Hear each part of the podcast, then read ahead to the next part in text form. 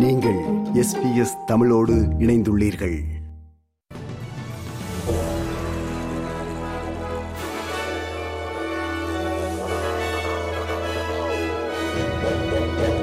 நேர்களுக்கு வணக்கம். இன்று பிப்ரவரி மாதம் இருபதாம் தேதி செவ்வாய்க்கிழமை எஸ் பி எஸ் தமிழ் ஒலிபரப்பு வழங்கும் செய்திகள். வாசிப்பவர் குலசேகரம் சஞ்சயன். நாட்டினுள் படகுகள் மூலம் புகலிட கோரிக்கையாளர்கள் அனுமதியின்றி வருவது தவிர்க்க முடியாதது என்று முன்னாள் குடிவரவுத்துறை செயலர் அபுல் ரிஸ்வி கூறினார். மேற்கு ஆஸ்திரேலியாவின் பீகிள் பே என்ற இடத்திற்கு கடந்த வாரம் முப்பத்தி ஒன்பது பேர் படகில் வந்தனர் என்பது நாம் அறிந்த செய்தி.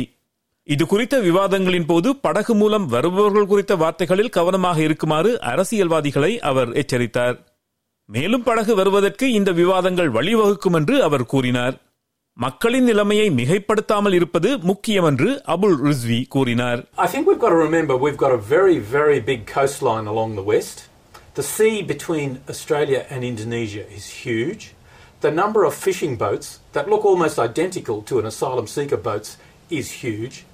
The chances of a boat being missed is always there despite uh, the efficiency of our Navy. One or two boats will get through. That's, that's just almost inevitable. And I think we just need to accept that rather than getting into this hysterical panic.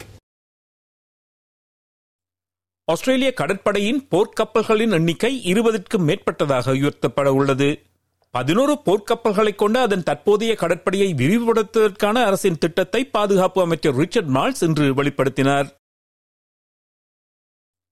Israel தங்கள் பிரதேசத்தை ஆக்கிரமித்துள்ளதை சட்டவிரோத செயல் என்று அறிவிக்க வேண்டும் என்று பலஸ்தீன பிரதிநிதிகள் ஐக்கிய நாடுகள் சபையின் உயர் நீதிமன்றத்தில் உள்ள நீதிபதிகளிடம் கோரியுள்ளனர்.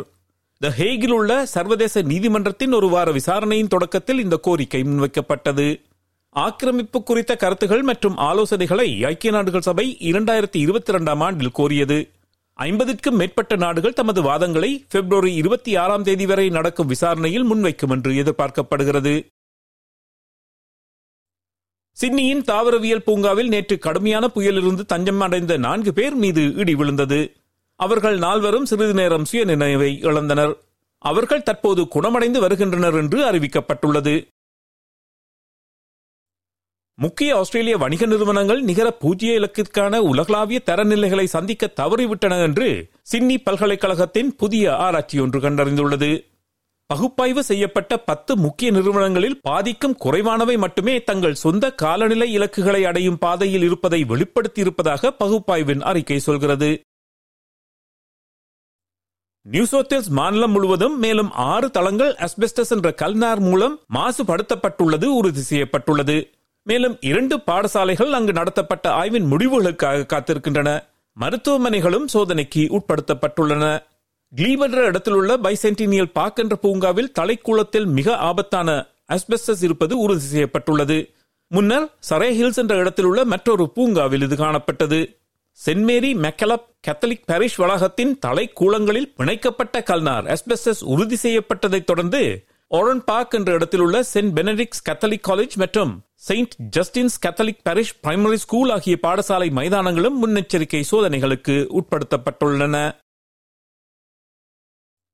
சிட்னியின் அஸ்பெஸ்டஸ் பிரச்சினை தலைநகர் கேன்பராவிற்கும் பரவியுள்ளது. கடந்த ஒன்பது மாதங்களாக காட்டேஜ் மல்ச் என்ற பெயரில் விற்கப்படும் தலைக்கூளத்தில் அஸ்பெஸ்டஸ் மாசு இருப்பதாகவும் அதை வாங்கிய வாடிக்கையாளர்களை தொடர்பு கொண்டு எச்சரித்து வருவதாகவும் சொல்லப்படுகிறது. இத்துடன் எஸ்பிஎஸ் தமிழ் ஒலிபரப்பு வழங்கிய செய்திகள் நிறைவடைந்தன.